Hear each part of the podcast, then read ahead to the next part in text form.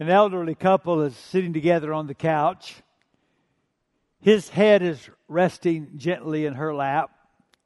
And as she sweetly strokes his forehead, she takes off his glasses and says, You know, with your glasses off, I see that attractive young man I fell in love with 50 years ago.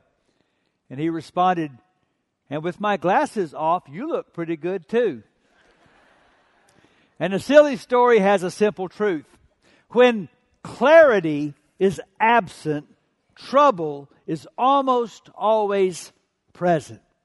So I'm so glad you've joined us here at the Hills, whether Southlake or Westport campus, watching online or in person here at our NRH campus, because we're spending the month of August regaining some clarity. We're fixing our focus so that we will focus on what God said should be clear. And our theme verse is Micah 6, verse 8. He has shown you, O mortal, what is good. And what does the Lord require of you? To act justly, to love mercy, and to walk humbly with your God. What does God focus on? Justice, mercy, humility. Repeat. Everyone say that with me. Justice, mercy, humility. Repeat. I want those words to burn into your memory and your heart. Let's say them again in case your neighbor is uh, hard of hearing. Justice, mercy, humility. Repeat. So we'll look next time at mercy and in two weeks at humility. But today we are going to focus on justice because God focuses on justice every day. See, God doesn't just like justice, God is justice. God doesn't just set the standard, God is the standard. Justice matters because it is grounded in the very character of God. The psalmist in chapter 89 says, Righteousness and justice are the foundation of your throne. Love and faithfulness go before you. Psalm 33 says, The Lord loves righteousness and justice. The earth is full of his unfailing love. The Lord loves justice. And I think there's a reason why across the globe people care deeply about justice because they are made in the image of God. So we value justice even if we don't acknowledge why. And this is unique to the human species. If a lion pounces on a gazelle, the lion doesn't feel guilty that it hurt the gazelle. The other animals don't start a protest to defend the rights of the vulnerable and the weak. You see, if you don't believe in a creator God, and if your worldview is mechanistic, that we're just cosmic accidents and everything has happened by random chance, why do you care about injustice? You should expect it. Your worldview says the way the world continues is that the strong take out the weak. But we don't want to live in that world. Regardless of our worldview, we all want justice. And, and when we say that, primarily what people mean is we want to live in a world where there is the fair and equitable prosecution of the guilty. When you hear the chant, we want justice, it typically means it doesn't care if it's a member of law enforcement, a powerful politician, a powerful CEO in the marketplace, or even a member of the clergy. No one's above the law. That there's fair and equitable prosecution of people that do wrong. So most focus on punish instead of flourish. Now, the Bible does talk about that kind of justice. The Bible does speak often and clearly about retributive justice. But the Bible speaks most often about restorative justice. This is very important. That more than the prosecution of the guilty, the word justice in the Bible chiefly refers to the protection and provision for the innocent. That to act justly is to live in such a way that everyone else has the opportunity to thrive. So, uh, in my devotions this year, I've been in uh, First and Second Samuel. So this very week, I'm in Second Samuel nine, uh, a chapter about David's different military victories. You think there's not a lot of devotional material there until you get to verse 15. It says that David reigned over all Israel, doing what was just and right for all his people. Now, what does that mean? That David was fairly uh, prosecuting everybody? Of course not. David was a just ruler because he was creating a culture and an environment where everyone in his kingdom could flourish. And God focuses on this.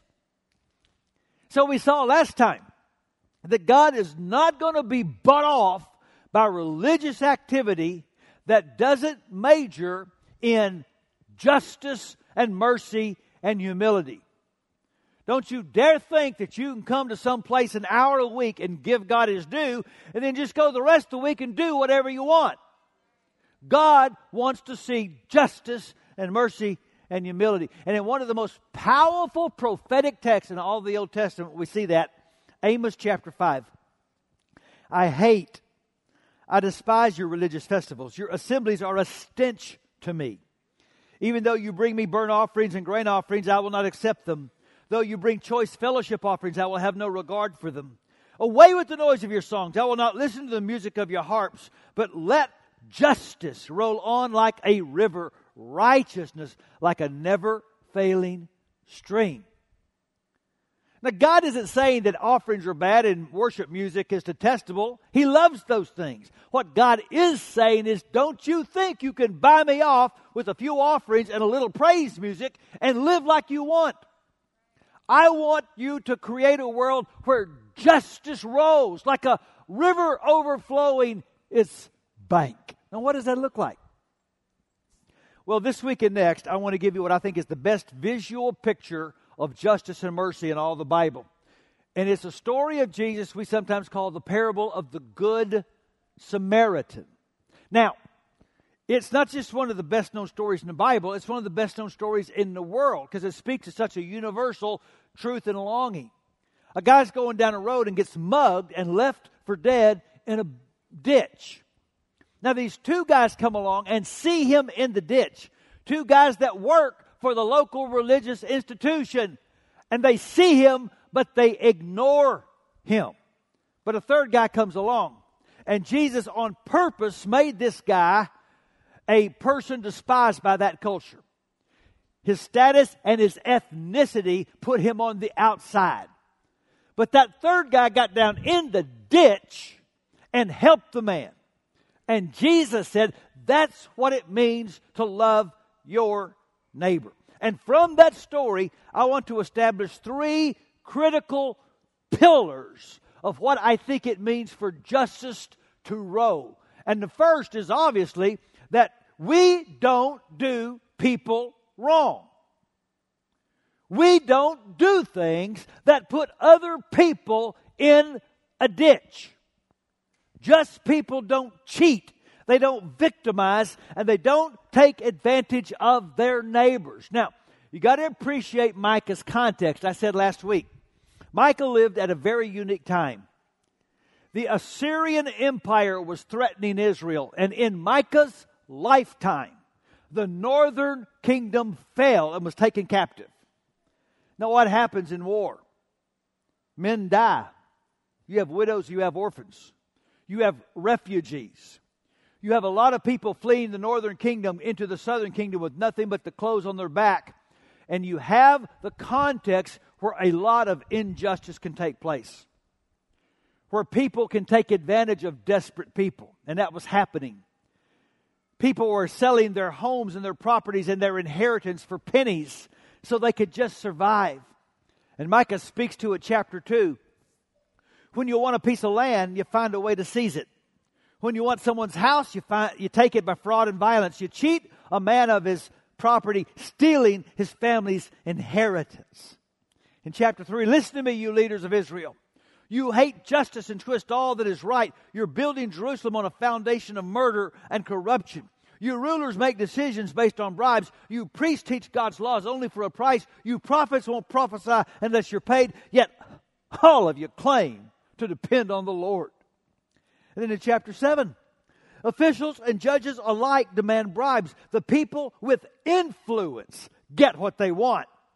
And together they scheme to twist justice. Now notice that Micah is focusing most of his anger at the powerful people the judges and the officials and the prophets who were taking advantage of the weak. And they would have said, We haven't done anything illegal. We offered them this much money for their house and they took it. And here's the thing something can be legal and not be moral, something can be legal and not be just. Practices that put people in a ditch need to be ditched even if the law allows them. See, just people are intentionally and ruthlessly examining all of their affairs so that they don't hurt people. And this is important. The standard is not, well, the law says I can. The standard is not, everybody else is doing it. The standard is, does this reflect the character of God. And God has been clear about this. For example, Jeremiah 22. This is what the Lord says Do what is just and right. Rescue from the hand of the oppressor the one who's been robbed. Do no wrong or violence to the foreigner, the fatherless, or the widow. Don't do things that put people in a ditch. And part of not doing wrong means rescuing people who are being oppressed. So justice is more than just avoiding practices that put people in a ditch. Justice is refusing to avoid the people that wound up in a ditch. See, that's the second critical pillar of justice. We don't do people wrong, and we help those who have been wronged. And that was the big point of Jesus' story. Those two men that walked by could have said, That's not on me. I didn't put him in a ditch.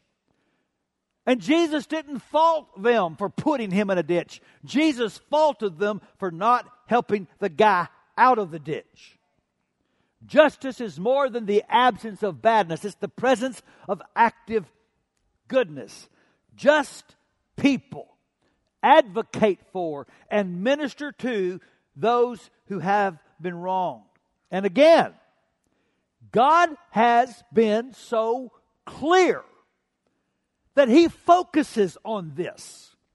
Like Isaiah 117. Learn to do right, seek justice, defend the oppressed, take up the cause of the fatherless, plead the case of the widow. Or at the end of the book of Proverbs, we have this wisdom speak up for those who cannot speak for themselves, for the rights of all who are destitute. Speak up and judge fairly. Defend the rights of the poor and needy.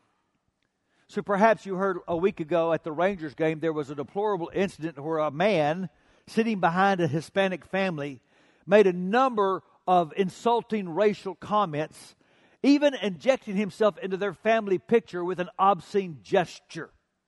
And there was much uh, justifiable outrage. And I saw in the paper yesterday the Rangers identified that man and have banned him from coming to future games. And I was glad about that. But when I read the story, I had to think if I had been sitting close by and had personally heard and witnessed all that behavior, what would I have done? Would I have said, well, that's terrible, but hey, I'm not doing it. And I just came to watch a baseball game. I would like to think that I would have said something. I know my wife would have said something. And I think most of you would have said something. You say, well, Pastor, that can be so awkward. I understand. But see, justice demands engagement when detachment feels safer. So I have a uh, friend that preached for a while in a city in West Texas called Lubbock. If you've never been there, West Texas gets these storms that come in and just dump a tremendous amount of water in a short amount of time. And they don't have gutter systems, so the water just rushes into the streets and the streets flood. So that kind of storm had happened. The streets were flooded. My friend had this big old gnarly pickup, so he was going down the road fine. But there was an overpass, and underneath it, the, the road kind of dipped, and water was rushing and forming a pool, and he saw a stalled car. And he saw a little old lady standing by that car. The door was open, the water was going inside her car. She had pulled her dress up because the water was up to her knees. He rolled down his window and shouted, Ma'am, can I help you? And she shouted back, Not from there. In order to help, you have to get in the ditch. And here's the thing when you have an opportunity to get in the ditch with somebody, it's going to feel scary. And if you're looking for an excuse to not go there, the devil will always be close by to give you one. But just people refuse to live cowardly lives because they see the image of God in their neighbor. So they become champions for those who have no power. And sometimes they become challengers to people that do have power. And that gets us to our last and third critical pillar of justice. We don't do people wrong. We help those who've been wronged and we try to right what's wrong. In other words, justice is more than just helping people out of a ditch. Justice is trying to make the road safe so fewer people wind up in the ditch in the first place. Because injustice is not just personal, injustice is often structural. In other words, just people are aware that structures and systems can exist. They might even be legal, but they're not allowing opportunity for all to equally flourish. I think two of the greatest men of the last century were Dr. Billy Graham and Dr. Martin Luther King. And they were both strong opponents of racism. Dr. Graham, early in his crusades, made it clear. He one night saw ropes set up for the coloreds and the whites, and he went out personally and tore them down and said, You put these ropes up again, and I won't preach. But he wrestled and struggled with Dr. King's approach because Dr. Graham believed the way you fight racism is you change hearts, you preach the gospel. And it starts with the change of the heart. And ultimately, that is the answer to racism. But Dr. King would counter yes, but there are structures and unjust laws that need to be attacked, even as we wait for people's hearts to change. And he would say, It is true that changing a law cannot make you love me, but it might keep you from hanging me, and that's pretty important too. And to his credit, Dr. Graham asked later in his life, his greatest regret would say, Dr. King was right. Racism is structural, not just personal. And I should have joined the fight against it earlier. The Bible says in Psalm 103 the Lord works righteousness and justice for all the oppressed. And how does God work justice? Well, typically by working through his people. You see, one of the responsibilities of the church is to stand up to power when it's not recognizing the image of God in all people. So I need everyone to lean in for two minutes. Because what I'm about to say has the potential to be misunderstood. Now, we live in a crazy world. For that month while I was visiting church planters, I didn't get on Facebook. I didn't read a newspaper. I didn't watch the news. I got to tell you, it was refreshing to go several weeks and not wake up every morning learning what I was supposed to be outraged about today. But I do know, as a follower of Jesus, there is a certain holy outrage I need to be capable of. And I cannot prostitute it to any agency or party. Next year is going to be an election year, and it's going to be ugly. And I can tell you that, and I don't even know who the nominees are going to be, but it's going to be ugly.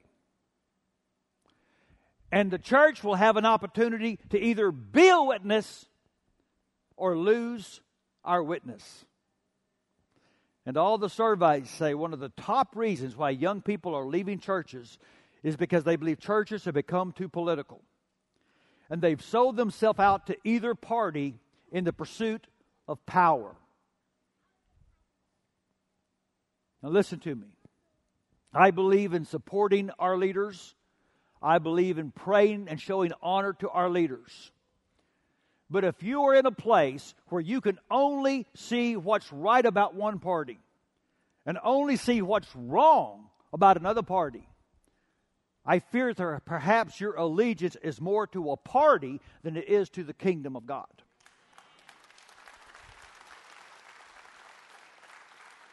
And so, allow me in the next few moments to be an equal opportunity offender. That is why I believe, as followers of Jesus, we must speak up for the unborn. We must speak up for the person in the detention center on the border. We must speak up for the prisoner in the jail. We must speak up for the veteran in the hospital that isn't getting the care that he ought to get. Now, listen to me. We can disagree on policy.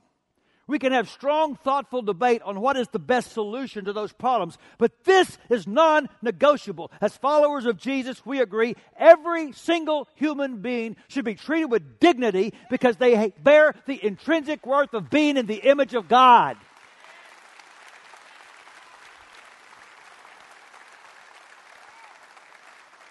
And we cannot lose our witness in the pursuit of power. That's why I was so proud of you two months ago on Renew Weekend when we identified 12 agencies locally and around the world that are helping keep people out of the ditch. And we asked you to give, and you gave over a million dollars in one weekend just to help people flourish. I want a quick reminder of what you did, so watch this. Justice is a quality education for impoverished kids in every neighborhood and nation. Justice is care and compassion for mothers choosing life for their unborn children. Justice is an adult mentor for every student in every school. Justice is a full stomach and a full heart for those who hunger for both. Justice is a safe haven for children who need a secure home. Justice is loving companionship for seniors in isolation. Justice is a week full of fun and faith that says you matter to God to kids who wonder if they do. Justice is loving your neighbor like Jesus would. And did you know that the day is coming when justice will cover the earth? A world is coming where everyone will flourish. So, one of the most beautiful sections in the book of Micah is that vision of the future the prophet received from the Lord. In chapter 4, the Lord will mediate between peoples and will settle disputes between strong nations far away. They will hammer their swords into plowshares and their spears into pruning hooks. Nation will no longer fight against nation nor train for war anymore. Now, watch. Everyone will live in peace and prosperity. Watch. Everyone will enjoy their own grapevine and fig tree. Why? Because there'll be nothing to fear. The Lord of heaven's armies has made this promise. And part of our calling as a church is to be a witness to this world of the world that should be and one day will be. Beautiful illustration takes place in Mozambique that African nation, when it was decolonized, experienced 15 years of horrific civil war. over a million people abused and murdered. It was the churches that led the march for peace in that nation that led to the peace treaty that ended the war. But the problem was there were so many guns out in that nation that had been used for such terrible things that created the possibility for civil war to break out because of an incident. So the churches started a program called Swords into Plowshares. Bring your gun to a church and you'll get a plow or you'll get a shovel. One village brought a whole cache of weapons and got a tractor. And the churches gathered over 600,000 weapons that had been used to hurt and harm and turned it into a work of art. Look at this the tree of life, all made out of guns, turned into churches who announced and witnessed to a way the world could be better. That's what we do. We live in a world today so that they can get a glimpse of the world that is coming. How do we do that? Justice, mercy, humility. Repeat. So, in two weeks, we're going to have another dollar offering. If you're a guest, that's what we do. We have our regular offering where we pass trays and get our tithes. Then we're going to pass the tray again. We're going to ask everybody here and every child to put a dollar in the tray. And across our three campuses, we will collect thousands of dollars and we will find a family in our city. And we will use that money to keep them out of a ditch. Because I want us to be very, very clear. Justice is never just us. To act justly is to love my neighbor no matter who they are, no matter where I find them, no matter what they've done. To act justly is to want all to be as blessed as I've been. Pastor John MacArthur says in college, he ran track and he was on the 4 by 400 relay team. That's where four people run one time around the track apiece. They pass the baton on. It's a very hard race. He ran the second leg. He was given the baton with the lead after the first leg. He ran a strong second leg. They were tied with another school for first place. He made the baton pass successfully to the third leg.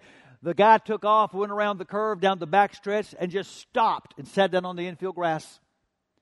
They assumed he's pulled a hamstring. He's twisted his ankle. They rush over there. Are you hurt? He said, No. I just didn't feel like running today. and is focused only on what he needed and wanted, disqualified an entire team. So here's the thing the way you run your race is having an impact on other people.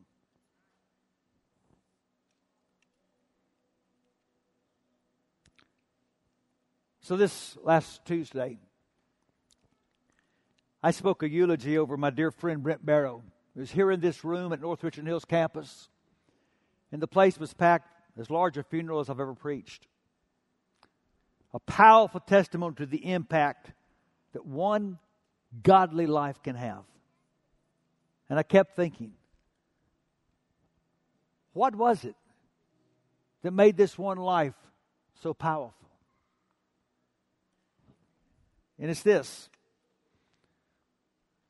Brent didn't just want to run a good race, he wanted to help you run a good race too.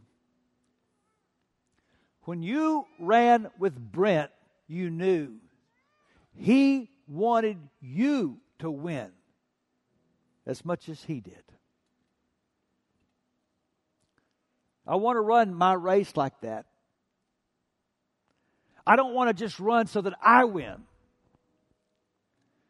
but I want to run my race so that others have the opportunity to win. Because when God judges my race, that is what He will focus on. So let's pray. So, God, you have been clear. I am not always And so, if I have said anything today that needs to be clearer, I ask your Holy Spirit to do that. Because we want to focus on what you focus on. We want to be passionate about what you are passionate about. We want our hearts to break over the things that break your heart. And so, God, help us to understand and pursue a more just way of living.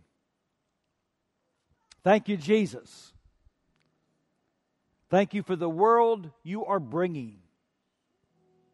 And we ask you to come quickly. Amen.